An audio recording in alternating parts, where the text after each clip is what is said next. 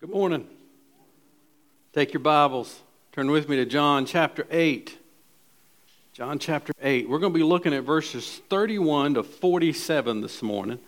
And uh, just to be reminded, verses 12 to verses 59 is really one conversation, one dialogue, although, as we'll see in just a few minutes, there's different audiences. as there always is, anytime the gospel is proclaimed, and we'll talk about that. So let's stand with our feet. I'm only going to read verses 31 to 38 just to get us started, and then we'll pray for our time together. John chapter 8, beginning in verses 31. So Jesus said to the Jews who had believed him, if you abide in my word, you are truly my disciples, and you will know the truth, and the truth will set you free. They answered him, We are offspring of Abraham and have never been enslaved to anyone. How is it that you say you will become free?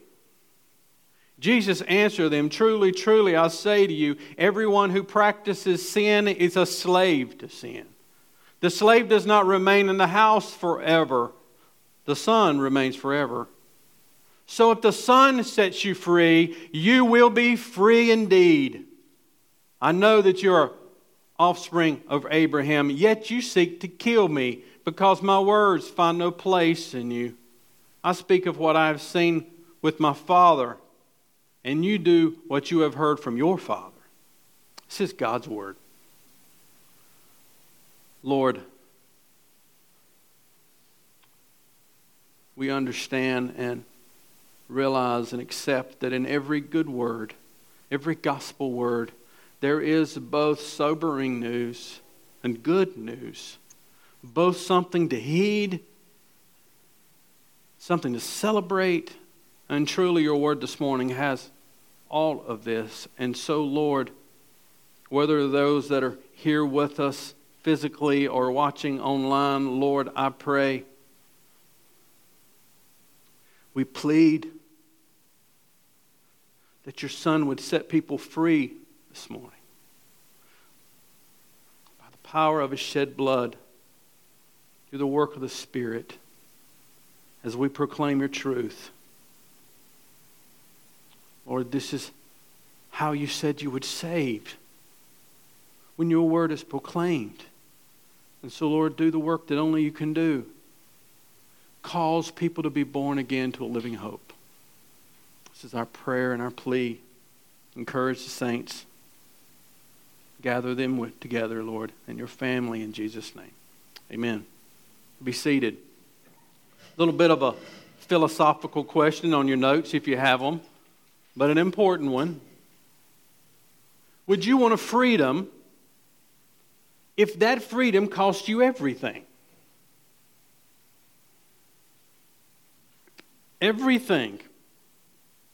And everything here, I'm meaning everything. Think about that before you answer. Would you want a freedom that costs someone else their life?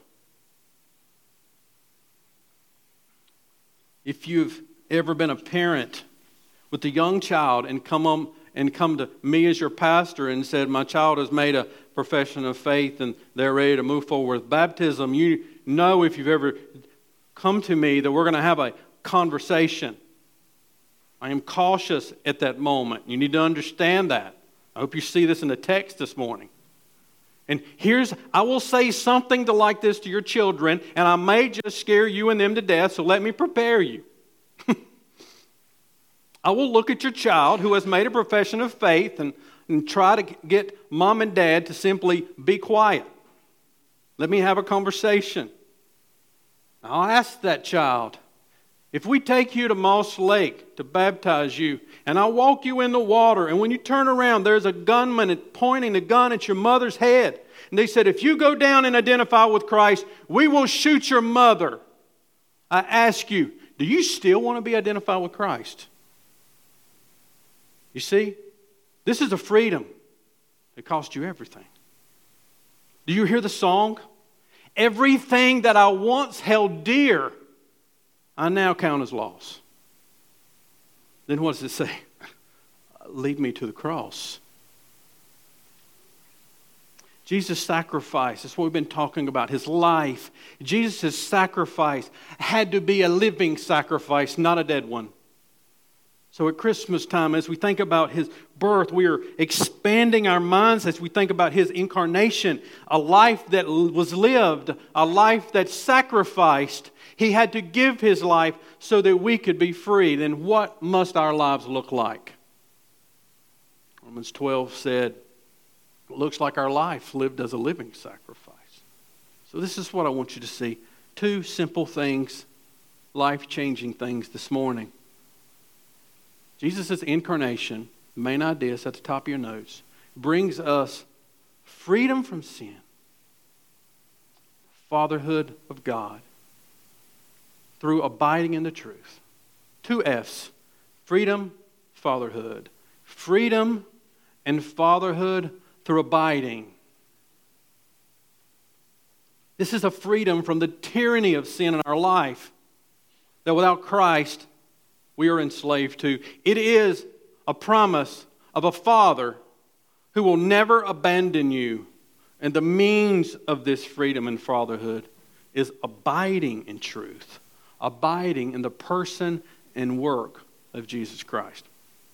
And so look with me at verse 30 said this last week, set this up.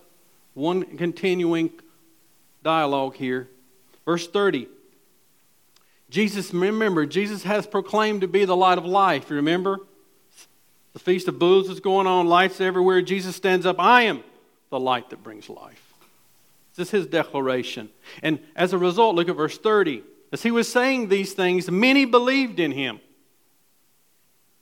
So look at verse 31. This is the context of the passage. So Jesus said to the Jews who had believed him, that's the context to say, if you abide in my words, you are truly my disciple. So apparently, Jesus wasn't a Baptist, right? Because you know what Baptists would have done right here, right? Sign them up for our new members class. Give them, order some envelopes, Ricky. We got to get them envelopes in because we got to get them giving, right? They said they believed, you know. Let's get them in here. Let's, you know, let's put them in kids' ministry, right?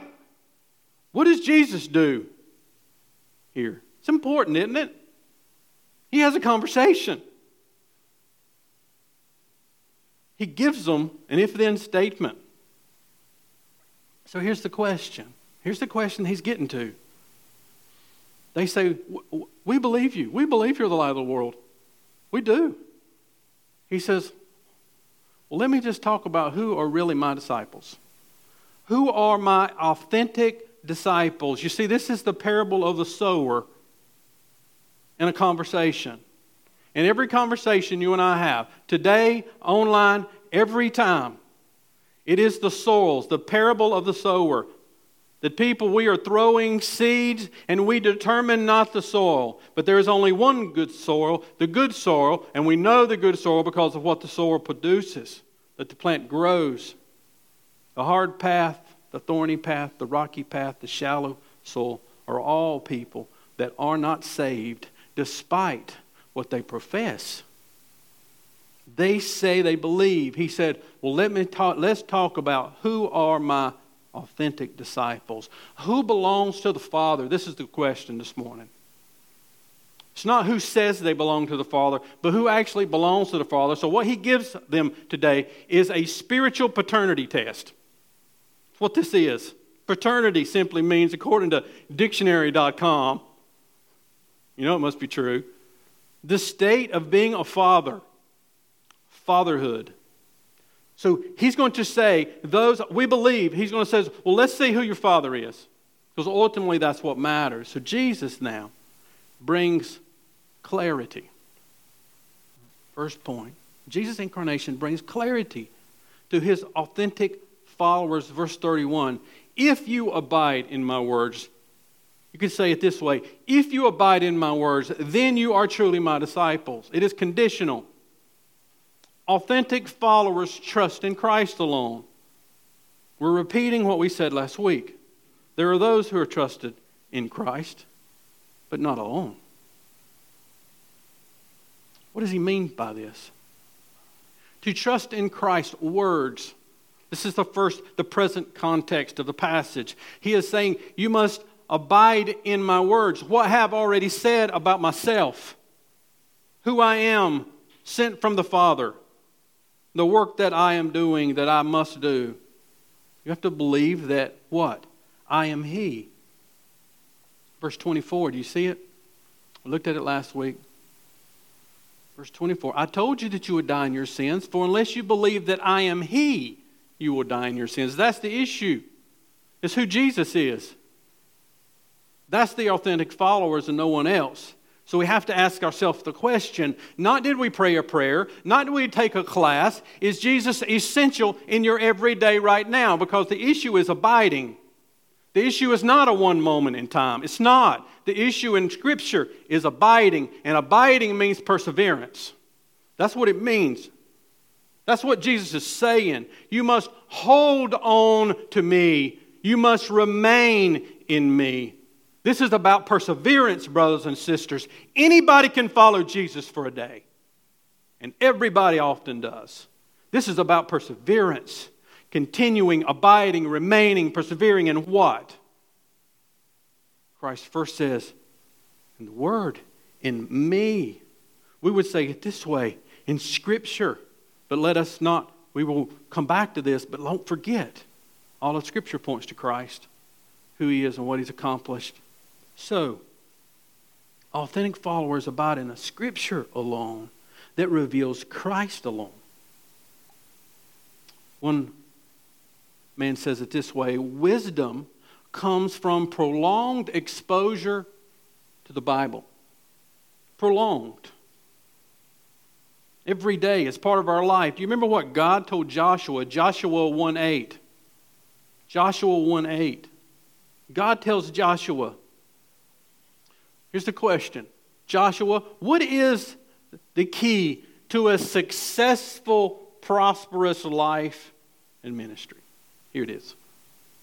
The book of the law, God says to Joshua, shall not depart your mouth, but you shall meditate on it day and night, so that you may be careful to do according to all that is written. For then, condition, see, for then you will make your way prosperous, and then you will have good success. The psalmist agrees. Psalm 1 2, we know this. Notice the word delight and meditate. But his delight is in the law of the Lord. And on his law, he meditates. The, the word delight and the word meditate are essentially connected in the Christian life.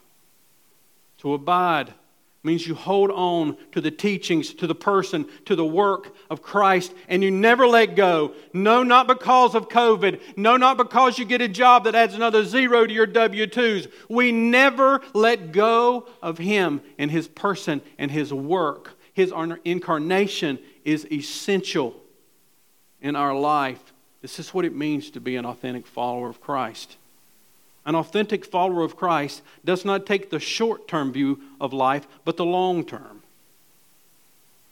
It is the precise reason that I wanted us to study Crazy Busy as a small group. Have you taken time to be part of a small group? Because you see, if you don't become vested in people's life and they don't become vested in yours, when it hits the fan, brothers and sisters, you will not be vested in their life and they will not receive your comfort. We need it, you see, because to be authentic follower of Christ, we take the long term view of life and faith. I need you. You need me. And we must work on our relationship with Christ and each other because we desperately need each other. This is what it means to be a follower of Christ. We don't see in our life, in your life, in my life, in this church, instant results to nearly anything. And I don't know about you, drives me nuts right? So let me tell you how my morning goes. You know, I, I stumble into the coffee pot and hit that little red button. Now hurry up, you know, and then I go do what I need to do right quick, and then I come into my office and I pull up my computer. Do you know how I look at the news? Instant. That's how I look at it. I usually pull up two or three news sites, look at the headlines, zip, zip, zip, on with life. You know, Following Christ, not that way. It's not instant. You can't expect your life or anybody else's life to pop like a bag of popcorn. It's not the way it works. Authentic disciples take a long term view. To see you formed in Christ, for you to see me formed in Christ, takes a long time. It's not instant. Authentic followers of Christ take the long term view to not only hold on to Christ. You see, to hold on to Christ is to hold on to his people. What does a counterfeit follower look like? Look at verse 37. I want you to connect those, these two together. Verse 37. What does it look like? You see, counterfeit followers have no place for Scripture in them. There's, there's no place. Listen to how he puts it. Talking to those who said they believed, and also some Jewish leaderships probably mixed into this as well He says, I know that you are offspring of Abraham, verse 37, yet you seek to kill me because my words find no place in you. It's the picture, and we're going to come back to this, is a pot that's full of water, full of something, of contents. There's just no room for anything else. He said, My words find no, you're so religious and you're so Jewish, you don't have room for me. The, the imagery here, the language, is the same picture with Mary and Joseph trying to find room in the end. And there was just no place, right? No room in the hallway. No room in if there were, were inside bathrooms. No room in the bathroom. No room anywhere. Have, we got people everywhere. We just don't have any room for you. That's what he's saying. Counterfeit followers may come to church on Sunday, but this has no place, no room. They are too busy. There's no room in it for their everyday life. You see, that's objective, isn't it? And this is the question he asked. It doesn't matter how many sermons you listen to, books you read, classes you take. Do you enjoy God's Word? If He does, you have space, it has priority not only in our morning routines, but in our everyday, every moment thinking. When I engage my coworker or my customer, Jesus' life governs what I say. Jesus' life governs what I promise. Jesus' life governs how hard I work. Is there room in your life to enjoy the Lord? When's the last time you enjoyed him? As the deer pants for flowing streams, so pants my soul for you, O oh God. Some of us just need to take a day off of work or get somebody to watch the kids and climb a mountain and ask the Lord, Lord, it's been a long time since I enjoyed you that much. Jesus lived and died so that you could enjoy him that much. So Jesus' incarnation comes with amazing privileges. It does, but only to those who enjoy the Lord Jesus Christ. Jesus' incarnation brings clarity, but it also brings freedom. It brings freedom over. So I want to be careful here. Look at the, the your notes there. Jesus' the incarnation brings freedom over the enslavement of sin, not from the enslavement. That's coming. That's our promise. When, when Jesus comes back, we will be glorified and we will be free from the presence of sin. But now he guarantees us freedom over the enslavement of it. Authentic followers experience knowing Christ. This is essential, this is not disconnected. In other words, what he's getting at with this word knowing, verse 32, and you will know the truth. This is experiential knowledge. This is relational knowledge. This is intimate knowledge. This is not mere intellectual knowledge. If it was just intellectual knowledge we needed, then all of Kings Mountain would probably be saved. It's not sufficient. It's not sufficient. Relational knowledge, intimate knowledge, experiential knowledge See, there is a truth, brothers and sisters, that enlightens the mind, it leaves you enslaved. It doesn't set you free because it's not knowledge of, it's just knowledge about. It is possible to go to a church, to check our kids in kids' ministry, and go hear a good sermon and then say, I'm out. It's all I needed. Babysit my kids for a little bit, give me a good message, and I go about my life. There's a truth that enlightens the mind and leaves the heart untouched. This is what he's asking them. You see, James says it very clear, like he does everything. The book of James, chapter 2, verse 19. You remember it? You believe God is one? We would all say, Yes, you do well. Even the devils believe and shudder. So there is a form of belief that puts us on the same level as the devil with intellectual knowledge about someone we never relationally know. Intellect, intellectual knowledge without intimate knowledge deceives, it doesn't free. You see, this is what they're saying. Look at verse 33. They answered him, We are offsprings of Abraham, and we have never been enslaved to anyone. How is it that you say we will become free? We are free. That's what they're saying. We are free. We know who our father is. We is Abraham. God is our father because we are Abraham's offspring. We're not enslaved. I don't know what you're talking about. Look at verse 34. This is how he answered Truly, truly, I say to you, everyone who practices sin is a slave to sin. He said, You're missing the whole point. It's not who your daddy is, it's not the fact that you're Jewish, it's the fact that you're enslaved. The word practice just simply means to do, it's present active. You are presently, actively in a lifestyle of sin. That means you are enslaved by it, and enslaved people are not saved people. That's what he's saying. You see, authentic followers experience freedom. It's experience is part of our life, but I want you to understand it. Listen, nobody told me this for the first years of my Christian walk. And I often felt like a royal failure, not willing to step into what God called me to do because nobody told me the truth. This is a specific freedom. And freedom, brothers and sisters, means war. That's what it means. Inwardly, it means war. Outwardly, it often means victory. Inwardly, it's war.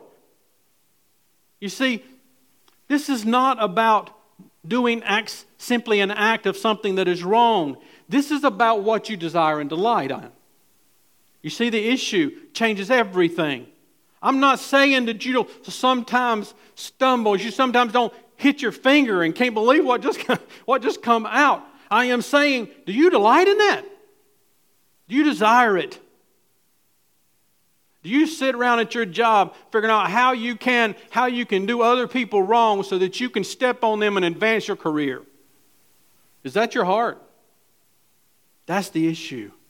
You see, when Christ saves us, He changes our what we desire. What this creates in us is a war that has never existed before. And if nobody tells you about it, you may think you're doing something wrong. It is fighting indwelled sin for the first time in our life because we hate it. It is experiencing victory through abiding. What Paul tells us in Romans. There's connection here. Romans 6:12. Let not sin therefore reign in your bodies to make you obey its passion. You see, you see it as passions. There's, there's something in us when we are not born again, though we may be religious, that still loves the sin. And when nobody's around, we roll around in it. When your wife goes to bed, brother, you're rolling around in that pornography, and that is because you are enslaved by it. That, brothers, is enslavement. And Christ died to set you free, to set us free Look at verse 13. Do not present your members as instruments of unrighteousness, but present yourself to God as those who have been brought from death to life. Your members to God as instruments for righteousness. He's saying, brothers and sisters, Christ has changed your nature. So don't roll around in that stuff anymore. Don't use your instruments. Don't use your hands. Don't use any part of your body as that for unrighteousness, but use it for the glory of God.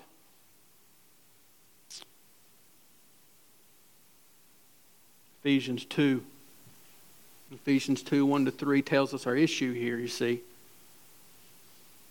Reminds us what Jesus is reminding them all. They're talking to everybody. Uh, you're all practicing sin. That means you're enslaved by it. That's a problem. That's why I came. This is all of our situations before Christ. We were dead in trespasses and sin, verse 1, in which you once walked, following the course of this world, following the prince and the power of the air, the spirit now in the, in the work and the sons of disobedience, amongst whom we all once lived in the passions of our flesh, carrying out the desires of the body and the mind, and were by nature children of wrath like the rest of mankind. That's why Jesus said to Nicodemus, Nicodemus, you must be born again and to all those who are born again, he gives the freedom over the enslavement. He creates a war inside of you that never existed before. He begins for you to see victory, not only victory in your life, but as we labor together for the growth of all believers, we begin to see victories in each other's life. And listen, you will never see a victory in anybody else's life if you do not abide. You must be born again. This is what he says. Look at verse back now to John 8. Look at verse 36. I love this part. I love this verse. If the Son sets you free, you will be free. I don't know about you, but that's a promise worth writing somewhere. I am who my Lord declares that I am no matter what anybody else says. It's good news this morning. D.A. Carson. True freedom is not the liberty to do anything we please, but the liberty to do what we ought. And it's genuine liberty because doing what we ought now pleases us. Do you see that? It's good. It's the tyranny of sin in our life. Galatians 5 1 For freedom, Christ has set us free. Stand firm, therefore. Paul's way of saying what John and Jesus were saying abide in me. Why? Because you are free. So abide in me. Listen to what he's look at what Galatians 5 1 says. Don't you ever submit to the yoke of that slavery again. Christ has freed you. And listen, brothers and sisters. There's some of us listening online or maybe even here that is beginning to submit to a yoke of slavery because of your anxiety or your depression or pain in your path that you refuse to deal with. Listen, Christ who sets you free. Everything else just masks the pain. Romans 8, verse 14, sets us up for the fatherhood of God. For all who are led by the Spirit, verse 14, are sons of God. For all who are led by the Spirit of God are sons of God. For you did not receive the spirit of slavery to fall back into fear, but you received the spirit of adoption as sons by whom we cry, Abba, Father. The Spirit Himself bears witness with our spirit that we are children of God. And if children, then heirs, heirs of God, and fellow heirs with Christ, provided, condition, we suffer with him in order that we may also be glorified with him. So your note says Jesus' incarnation brings the fatherhood of God. Let me say that a different way. And I'm going to get very real, my own personal experience here at the end. Jesus' incarnation brings us freedom through fatherhood we abide in Christ, and He reconciles us to a Father, the greater we understand that, the more freedom we actually experience in our actual life. It's freedom. Jesus' life brings us to the Father. Look at verse 38. There's only two fathers. Only two spiritual fathers. Remember the, remember the paternity test, right? We've taken our spiritual blood work. The people that have said, we believe. He's taken their spiritual blood work, and the results are back, right? You ever been to the doctor and you come back and they always make you wake over the weekend, usually, if we get this. The, the test results are back. Verse 38 I speak what I have seen with my Father, and you do what you have heard from your Father. You see that? He's saying, I am just doing, remember, he is consumed by the will of the Father. I am just simply doing and saying and obeying and accomplishing what my Father told me to do. He said, So are you. It's simple. Don't tell me what you believe, show me how you live. What he's saying, let's, let's look at the life. The paternity tests are back, and your actions are the test. The question remember, are you an authentic follower of Christ? So here's what we're asking Where or who have you pinned your hope? That's what he gets to. He says, The reason your actions are wrong is because you have pinned your hope on the wrong father. Verse 39 They answered him, Abraham is our father. Jesus said to them, If you were Abraham's children, you'd be doing the works of Abraham did. But now you seek to kill me, a man who told you the truth that I heard from God. This is not what Abraham did. Look at verse 41. You are doing the works your father did. They said to him, We are not born of sexual immorality. We have one Father, even God. The last line most people think is saying, We're not born of sexual immorality like you. We have one Father, God. We know God's our Father because we're descendants of Abraham. So, brothers and sisters, been doing this a while. And we all have pains. And the father wound pain in our life is exceptionally deep and prevalent in our culture. We could be wasting our life living, reacting to an earthly father, but neglecting our heavenly one. Unless, listen, this is true. I don't care how good your daddy is, and I got a pretty good one. The best dad makes a pitiful savior. I am not my children's savior. I exist to point them to the Savior. Fathers, that's why you're here. We point. We are not a Savior. The Jews have pinned their hope on the wrong dude, you see counting on Abraham or Moses to, to count on the fact that they're reconciled to God. He says, not enough. You only get my Father if you get me. I am the only way to the Father. Their reaction, you see, to the words of Jesus determined the paternity test in their life and ours. It is not what you write on a piece of paper. It is not a prayer you pay. It is what you do with the words of Christ, what you do with his person and his work. He says, Abraham is not your father, the devil is. And you know it by your life. If you look at verse 39 and 41, he simply points out the devil kills and the devil lies. And look at you. you want to kill me. I speak the words of truth and you reject it. Matter of fact, next week they call him a devil. So you see, spiritual paternity is revealed. Think about Christ. It's revealed by the Son's likeness to the Father and his obedience to the Father. We know Jesus is who he said he is because he displays perfectly the God who he is. And he obeyed him without question to the very end. So, how do I know who my Father is? We don't understand already, look at verse 42. Jesus said, if God were your father, you would love me.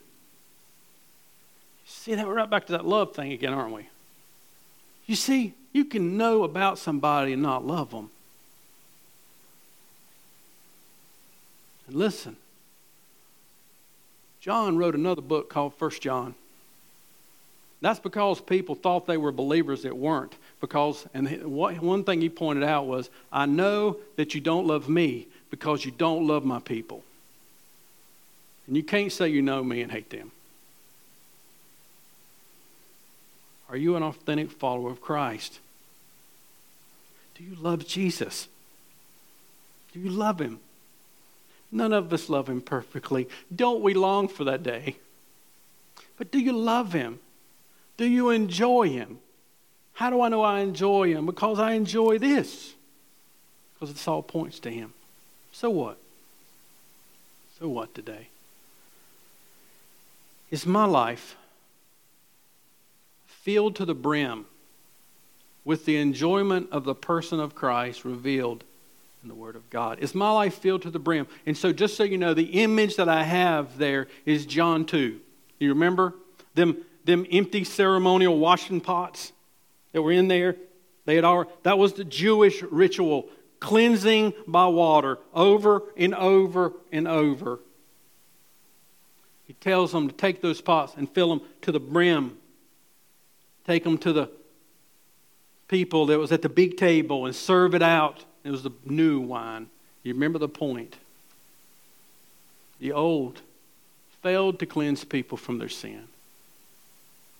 The new will not fail. Who is the new wine? Christ is. He is the one that's going to make all things new. And He starts, brothers and sisters, with us. And so, I just want to. I just want to be honest with you. Me and Christina have buried several friends who thought they always had to have their act together. And so we put this persona that we all have it together when none of us really have it together. It's too late once you're gone. It's too late once your families are gone to keep covering things up and to not say, you know, I'm just not okay.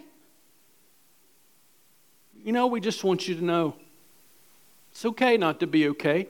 And some days we're not okay either. So, can I tell you a little testimony? Most of my life, brothers and sisters, most of it was characterized by the spirit of fear.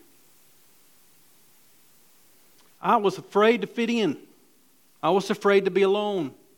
I was afraid to lead. I was afraid to fail.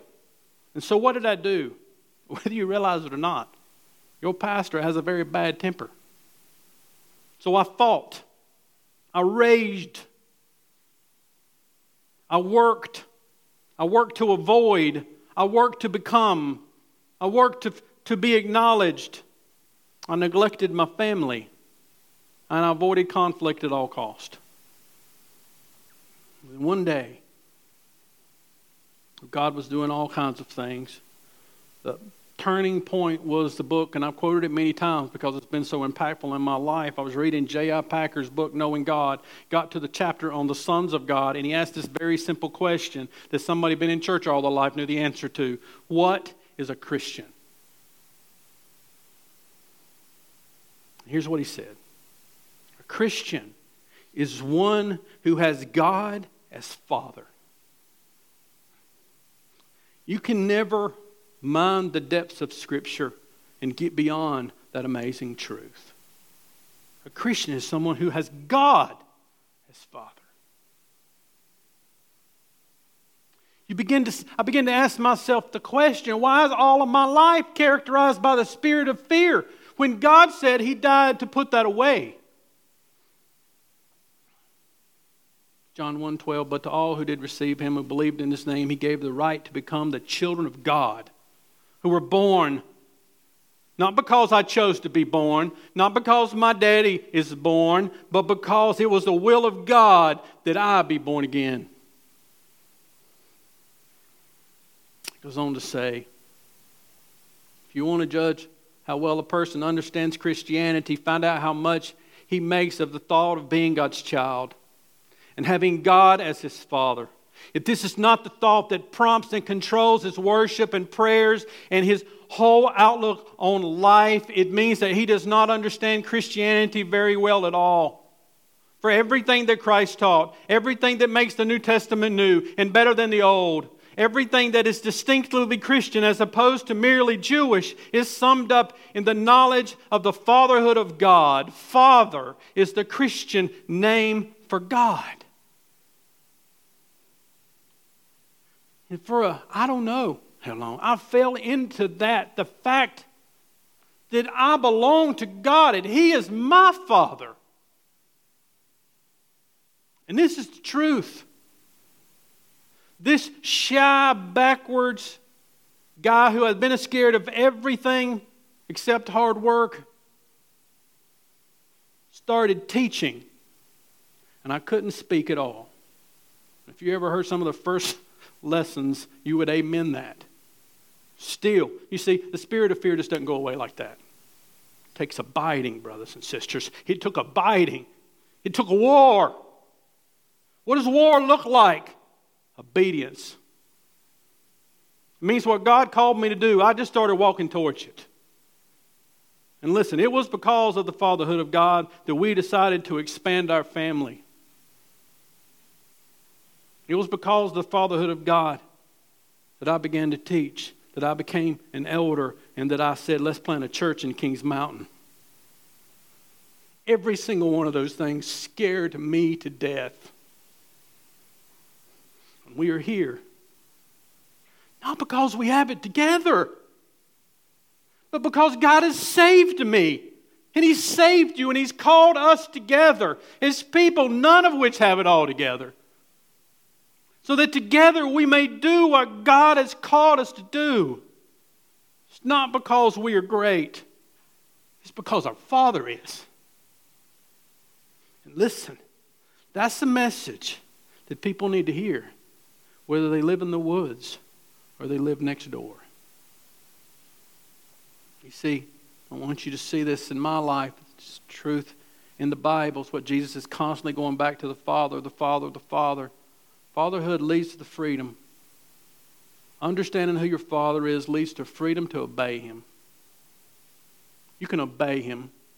You can do what he calls you to do, and you can go home tonight and rest in the fact that your father loves you no more and no less than he did before you started.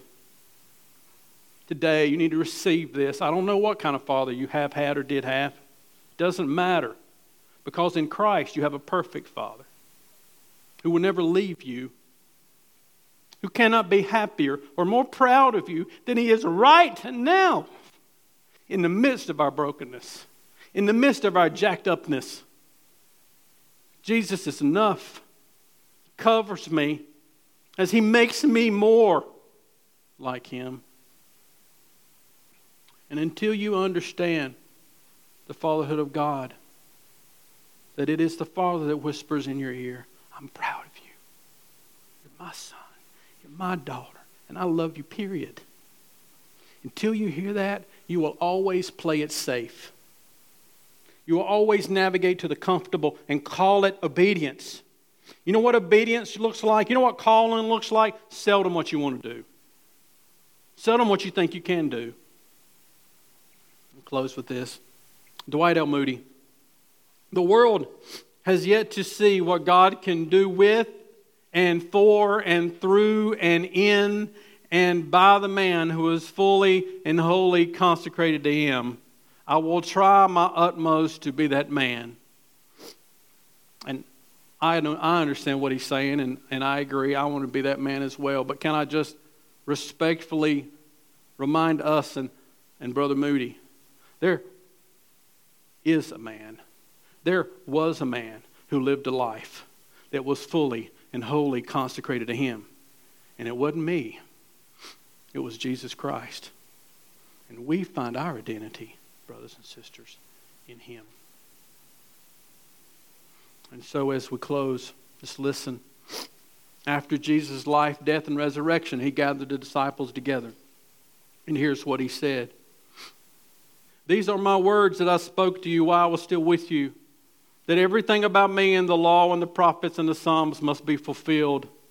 Thus he opened their minds to understand the scriptures, and he said to them, Thus it is written that Christ should suffer and on the third day rise from the dead, and that repentance and forgiveness of sins should be proclaimed to all in his, to in his name to all nations, beginning from Jerusalem. You are witnesses to these things, and behold, I am sending the promise of thy Father upon you, but stay in the city until you're clothed with power on on high. And so, brothers and sisters, we are those who have received the gospel, who have repented and be forgiven, and have been filled to the brim with the Spirit of God. So let us go. Let us go not out of duty, but out of delight, for we have been filled with the very glory of God in the person of Jesus Christ. Let's pray. Lord, thank you for your word for your promises, for this reminder that because you, your son lived, we now can live in freedom. And we live in freedom, Lord, as we understand you, that you are God, sovereign, holy, not like us, and at the same time, we're your family. Who can understand these things, God, but this is who we are? And so now, Lord, we desire to respond in worship. As we stand our feet, God, our Father, would you receive our worship as we make much of you? Lord, would you receive your, our worship as we remind ourselves of your Son? That it, is, it was in his life that his body was broken. It was in his life that his blood was shed. He was alive when he suffered. He was alive when he atoned. He was alive when he bore the wrath that I should bear. Lord, receive our worship as we give not only through giving, but as we give through going, because we give you our life. Receive our worship now. In Jesus' name. Amen. Let's stand.